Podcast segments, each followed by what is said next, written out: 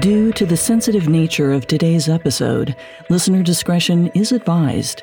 This episode includes discussions of death that may be upsetting for some listeners. We advise extreme caution for children under 13. July 28, 1945, was an extremely foggy day in New York City. Pedestrians in Manhattan could hardly see more than a block ahead of them. The top half of the Empire State Building vanished into the gray mist. At 9:40 a.m., a B-25 bomber came in low over Midtown Manhattan. The pilot was headed for Newark Airport in New Jersey, but the fog disoriented him. Just seconds later, the airplane crashed into the 79th floor of the Empire State Building. The plane hit the building at 200 miles per hour, punching a 20 foot hole into the side. One of the engines blasted through the floor and ended up in a penthouse a block away. The plane's disintegration left 14 people dead, but once the newspaper headlines died down, the tragedy was largely forgotten. There were no pictures or videos of the crash happening, no breakneck TV news cycle or internet forums to keep the discussion alive. The hole in the Empire State Building's side was repaired within weeks, and New York moved on. But the next time an aircraft hit a Manhattan skyscraper, it was broadcast live to millions of shocked viewers. Nobody ever forgot what they saw on September 11th, 2001. But even 20 years later, there are still lingering questions about what really transpired.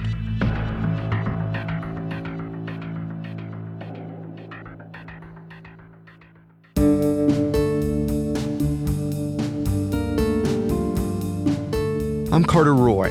And I'm Molly Brandenburg. Every Monday and Wednesday, we host Conspiracy Theories, a Spotify original from Parcast. But I also co host the show Unexplained Mysteries.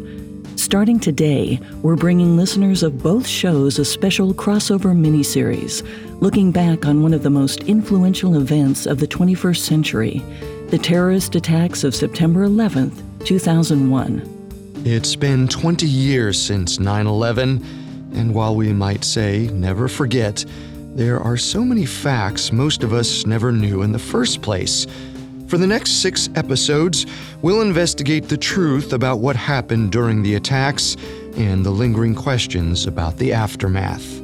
The first three episodes will air on both conspiracy theories and unexplained mysteries. The last three episodes will run exclusively on conspiracy theories. So if you aren't subscribed yet, be sure to check it out. You won't want to miss this. Over these first two episodes, we'll take a moment by moment look at the events of September 11th. We'll discuss the attacks in New York and Washington, D.C. as they unfolded, as well as the immediate aftermath. Throughout the rest of this special series, we'll investigate the theories surrounding the attacks, including who knew, who was involved, and who profited. We'll explore the social and political fallout and the dark conspiracies that changed American foreign policy forever. We have all that and more coming up. Stay with us. This episode is brought to you by BetterHelp. Bottling everything up can be really bad for you in the long run and have some terrible consequences. And this isn't a conspiracy theory. The more you let things build up, the more of a toll it can take on your mental health. I know for me, in dealing with some traumatic events in my life, I had the tendency to think, well, they've already happened. I'm okay. Other people have it worse. It doesn't matter much. And through therapy, was really able to understand how those events impacted me and changed how I'd started to see the world in ways that weren't great and were sometimes making my life worse. So, therapy or dealing with any traumatic events you've had might really help you in terms of how you can live in the present moment now. So, if you want to give therapy a try, check out BetterHelp. It's entirely online, convenient, and flexible. It's also really easy to get started. Just fill out a brief questionnaire to get matched with a licensed therapist.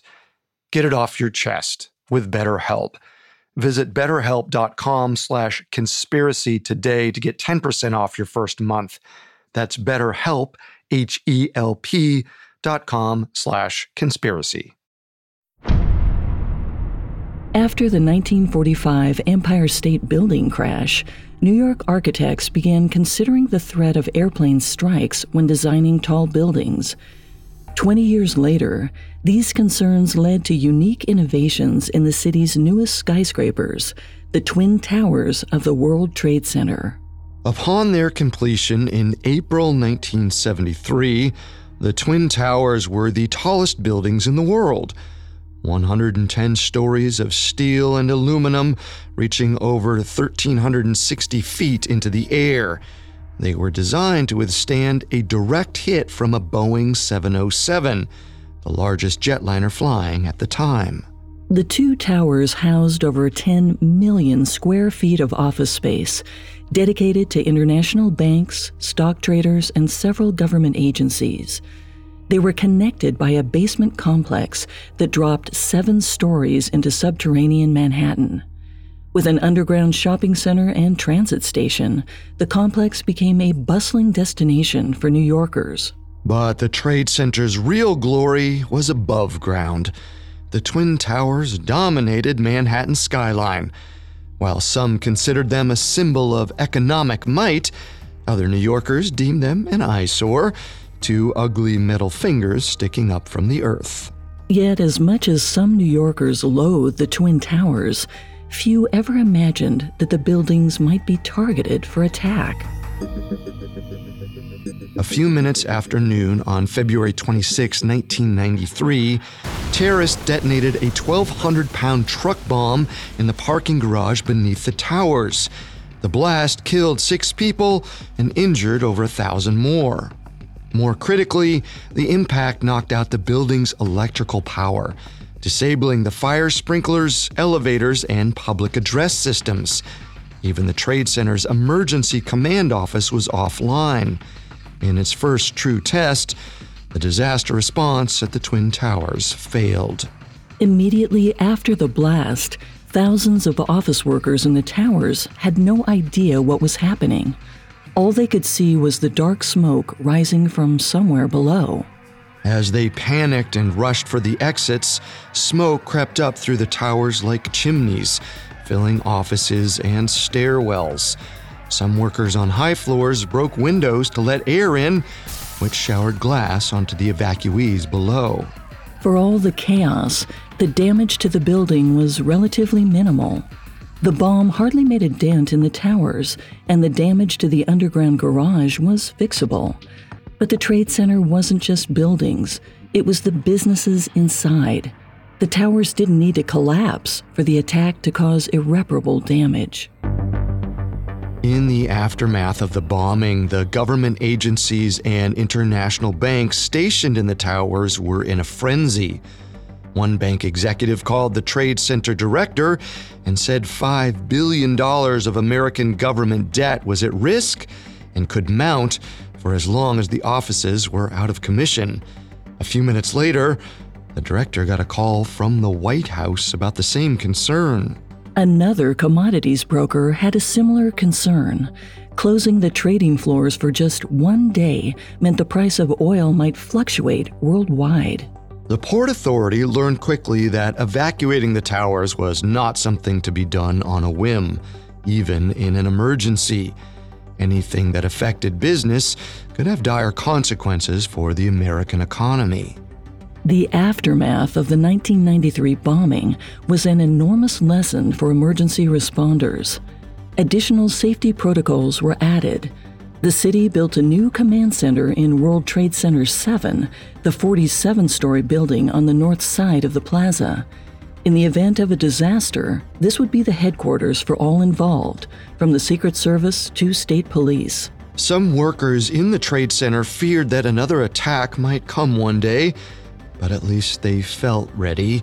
If the towers could withstand a bomb, they could withstand anything, right? But the true test wouldn't come for another eight years. Coming up, September 11th stuns the world.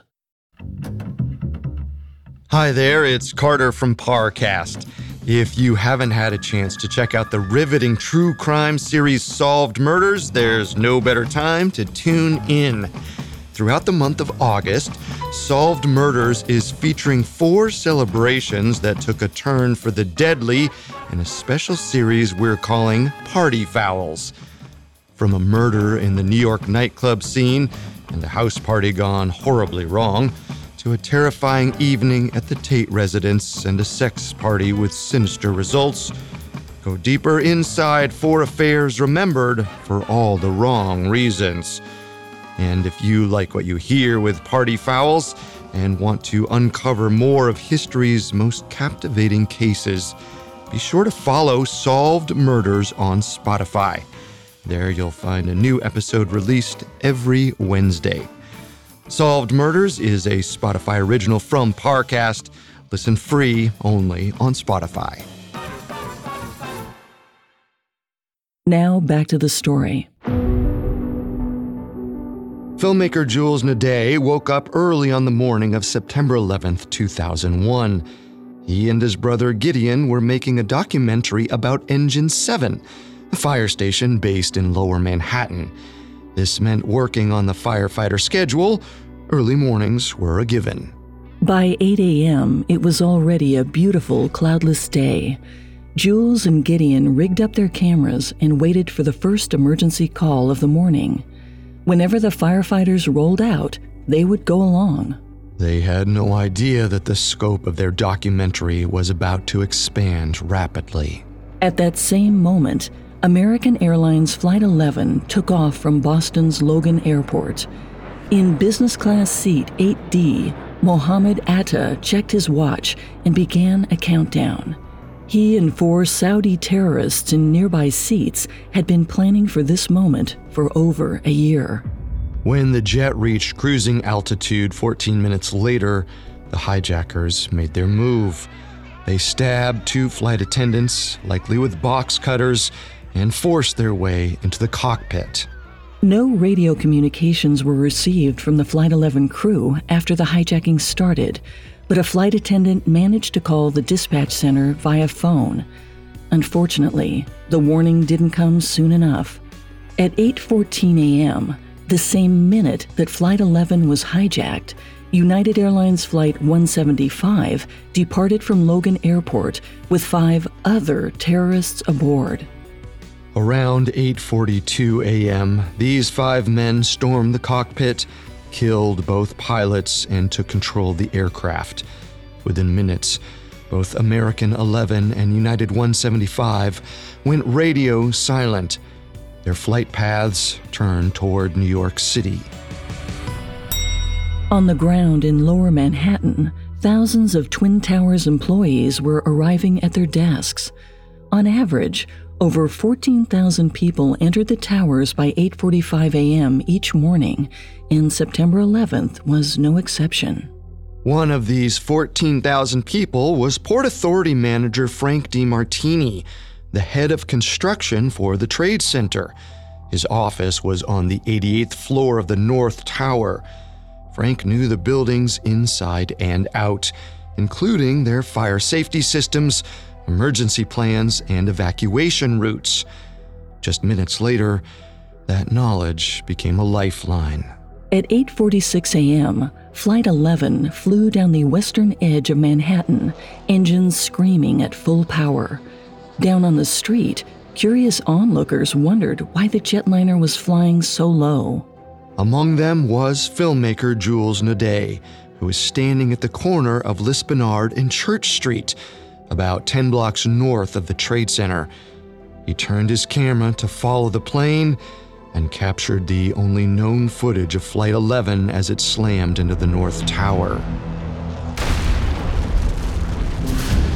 Traveling at 470 miles per hour, the plane hit the 96th floor straight on.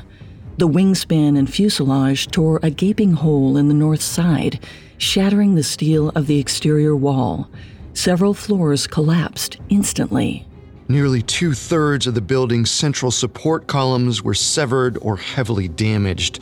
All three emergency stairwells, which were clustered at the core, were destroyed at the point of impact.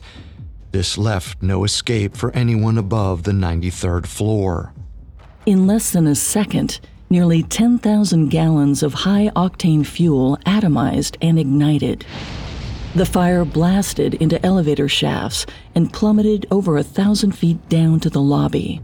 People standing on the ground floor were burned as the flaming jet fuel blew the elevator doors off. At the impact zone, six entire floors turned into a hellish inferno within seconds. For the people trapped in the fire, death was instantaneous. Five stories below the impact zone on the 88th floor, Frank De Martini was still alive, although he had no idea what had happened. He figured it was another bomb. His coworkers emerged from their cubicles in panic. At first, everyone agreed they should stay put and wait for help. Instinctually, Frank did a sweep of the floor and found a section that was already engulfed in flames and smoke. There was no way they could wait for rescue. He realized that two emergency stairwells were blocked by debris from above, but the third was still open. As Frank ushered his coworkers to the stairs, he heard shouts and banging from above. People were still trapped on the upper floors, and they needed help. So while everyone else went down, Frank and his colleague, Pablo Ortiz, decided to go up. Upstairs, the fire was already chewing through office furniture, carpeting, and even the fireproof insulation. Whole floors were engulfed in flames, leaving the mounting smoke to rise even higher into the floors above. On the 103rd floor alone, nearly 100 people were trapped by debris and smoke. At the windows on the World Restaurant on the top floor, a thick black haze filtered in through the air vents. As people choked, some broke the narrow windows to pull in fresh air, which allowed them to breathe, but also fed the fire with more oxygen. The workers trapped above the impact zone were running out of options. Near the top of the tower, some were hanging out the windows, waving jackets and shirts to signal for help. Then they started to fall. Within just four minutes of the crash, bodies were plummeting from the top of the North Tower. Down in the lobby, there were loud bangs outside nearly every minute. Each sound was a person hitting the ground. The implication was horrific. If so many people were jumping rather than waiting for help, the conditions on the upper floors must be unsurvivable. Firefighter Joe Casaliggi even said, quote, How bad is it up there that the better option is to jump? Casaliggi and the rest of Engine 7, including filmmaker Jules Naudet and Chief Joseph Pfeiffer, had arrived at the North Tower four minutes after the impact. As the first fire chief on the scene, Pfeiffer was immediately thrown into chaos. Crowds of workers from the lower floors were pouring out of the stairwells. They had felt the impact and didn't wait to see what had happened. All they knew was what they could see flaming debris and bodies falling into the plaza outside. Because of the jet fuel explosions in the elevator shafts, the lobby looked like a bomb had detonated. Windows were shattered, several burned bodies were splayed out on the floor, and debris was everywhere. The confusion led to rumors swirling among civilians and police. Someone said the explosion was a missile launched from a nearby building. Others assumed it was a bomb. Only the firefighters, now arriving by the dozen, knew what they were actually facing. But two issues quickly emerged. The first was that as more firefighters and police arrived to help, they had nowhere to go. Their vehicles were lined up in the streets, causing traffic jams for other emergency vehicles. Once emergency personnel did finally reach the North Tower lobby, they had to climb the narrow, crowded stairwells to the impact zone. As each small team went up, the remaining firefighters had no choice but to mill around in the lobby, waiting their turn. While the firefighters were trying to get into the tower, there was the other problem of getting out. Workers who had evacuated from the lower floors had nowhere to go. Leaving out of the front doors was out of the question. Bodies and flaming debris were still raining down. One firefighter was even killed by a falling victim. The only functioning escape route was a set of narrow escalators running through the shopping center under the plaza. And as lines toward the escalators bottlenecked, a pileup of emergency responders and evacuees formed in the lobby. Chief Pfeiffer was overwhelmed. Over a thousand New York firefighters were heading to the World Trade Center, along with hundreds of NYPD and Port Authority officers, and as more senior chiefs arrived, the chain of command grew unclear. Nobody knew who was giving orders or which orders had already been given. And the responders were all facing one fatal problem the police and fire departments couldn't talk to each other. For years, there'd been an ongoing debate over which department was in charge of emergencies on scene. This often led to a haphazard, uncoordinated response even their radios were on different frequencies, leaving firefighters in the towers unable to communicate with police outside or their helicopters circling above. To make matters worse, the dense steel structure caused firefighters in the towers to lose contact with the chiefs on the ground. They had no way to report what they found on the upper floors, and they couldn't hear an evacuation order from the lobby if the situation deteriorated. Without a coordinated response, emergency workers crowded the streets around the towers, waiting for someone to issue orders. There was only one consensus among the different teams. They believed they had time. After all, the Twin Towers were supposed to be fireproof. The building's steel skeleton was wrapped in fireproof insulation, meant to withstand three hours of flames. At this point, the fire had been burning for less than 15 minutes. This was why 911 dispatchers told people not to try and evacuate from the higher floors. They didn't want anyone getting hurt in a panicked rush to escape, especially when rescuers were on the way. But the building's fireproofing had never been tested, and certainly not in catastrophic circumstances like these. As the firefighters climbed up into the North Tower, the clock was ticking faster than any of them knew. 13 minutes after impact, there were already multiple teams of firefighters en route to the impact zone. Chief Pfeiffer's first concern, though, was evacuating survivors, not tackling the fire. Having seen Flight 11 hit the North Tower, he suspected this was an intentional attack. Until they knew the circumstances, he wanted as few people in harm's way as possible, so by 8:57 a.m., the fire chiefs and the Port Authority police ordered an evacuation of both towers. Unfortunately, this was in direct conflict with the orders being given by South Tower officials. Due to mixed signals, they believed that only the North Tower was being evacuated. They told anyone leaving the South Tower to go back upstairs. One of these workers was Stanley Praimnath, who worked on the 81st floor of the South Tower. After the plane hit the North Tower, he immediately went for the elevators. When he got there, there were others already waiting. But the question among them was whether or not it was safe to leave. They could see the falling bodies and debris outside. A few minutes later, Stanley got an answer from a security guard. The South Tower was safe. Everyone should go back to their offices. So at 9 a.m., he did. Coming up, time runs out for the South Tower. Now, back to the story. At 9:03 a.m. on September 11th, television cameras caught a second aircraft approaching Lower Manhattan from the south. It was a passenger jet flying low at a very high speed. Back at his desk on floor 81 of the South Tower, Stanley Praimnath saw the oncoming plane bank slightly toward his window. He saw a flash of red and blue on the tail and the letter U, United 175. Less than a second later, the jet slammed into his office.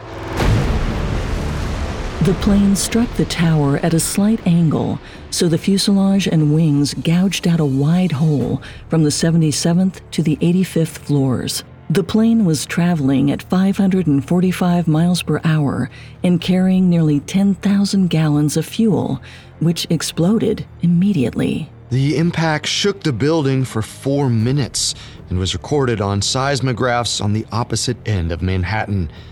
Nearly every elevator was knocked offline.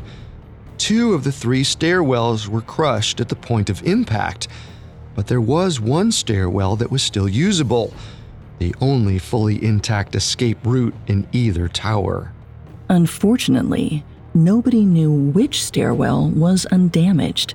This left everyone above the impact zone with a 1 in 3 chance of choosing the stairwell that would get them out. Stanley Praimnath couldn't reach any stairs. The impact crushed his office and he was trapped under the debris. But he was still alive. Hundreds of others were killed instantly. Back in the lobby of the North Tower, nobody had seen the second plane hit, but they definitely heard it.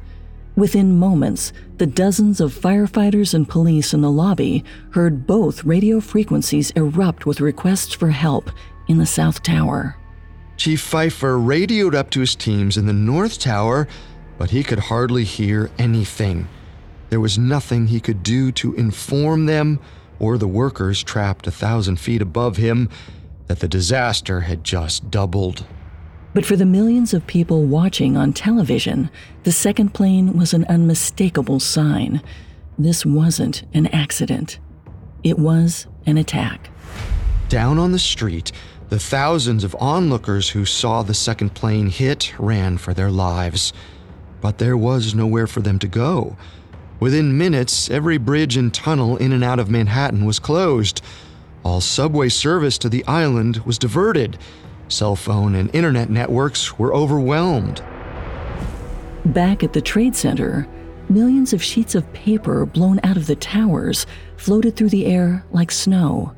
Chunks of steel and aluminum lay crumpled in the streets. All of lower Manhattan was permeated with the smell of burning wire and metal.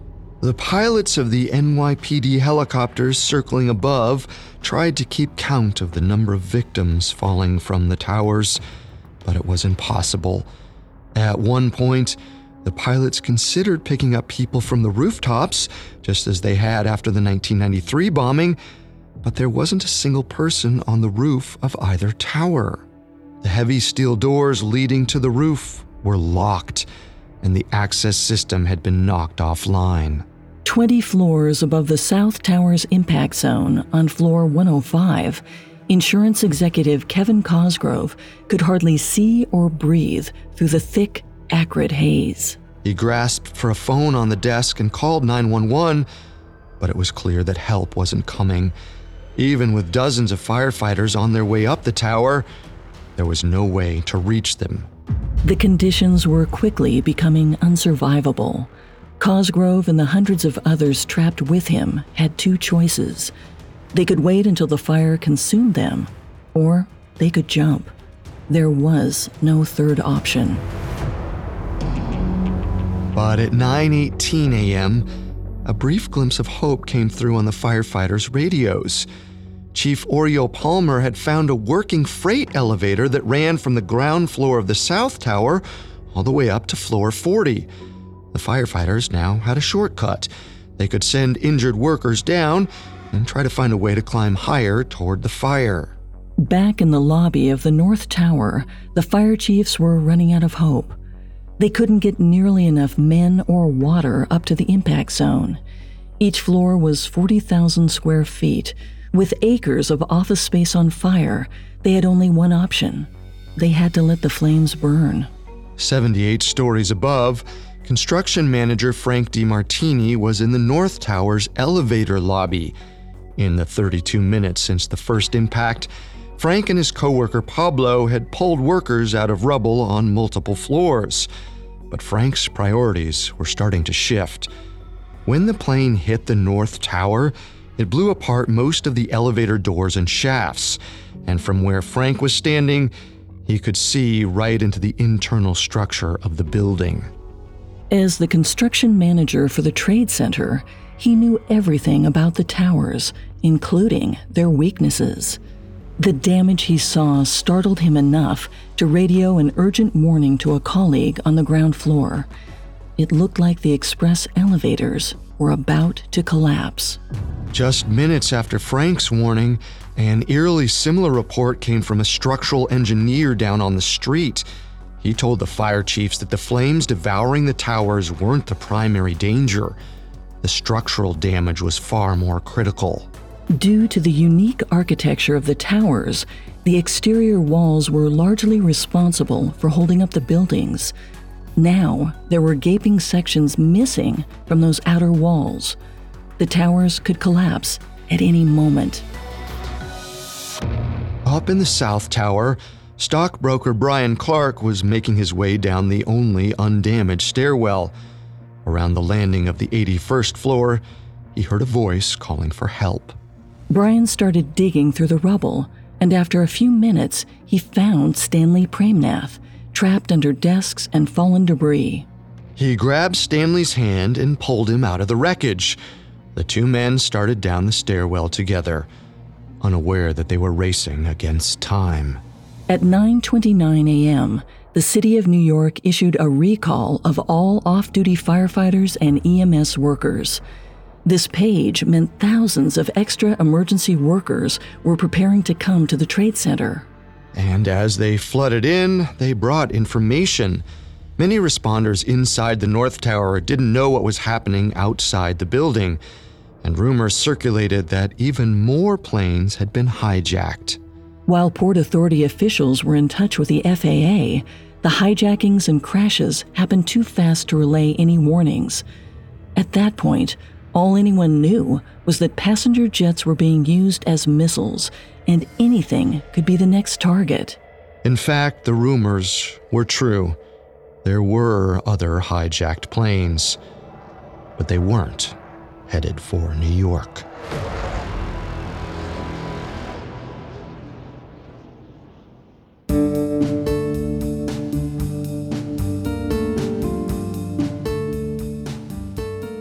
Thanks for tuning in to Conspiracy Theories. We'll be back next time with the next part of our special series on September 11th. You can find all episodes of Conspiracy Theories and all other Spotify originals from Parcast for free on Spotify. Until then, remember the truth isn't always the best story. And the official story isn't always the truth. Conspiracy Theories is a Spotify original from Parcast. Executive producers include Max and Ron Cutler. Sound design by Russell Nash, with production assistance by Ron Shapiro, Trent Williamson, Carly Madden, and Bruce Katovich. This episode of Conspiracy Theories was written by Andrew Messer, with writing assistance by Mackenzie Moore and Kate Gallagher, fact checking by Anya Barely, and research by Bradley Klein. Conspiracy Theories stars Molly Brandenburg and Carter Roy.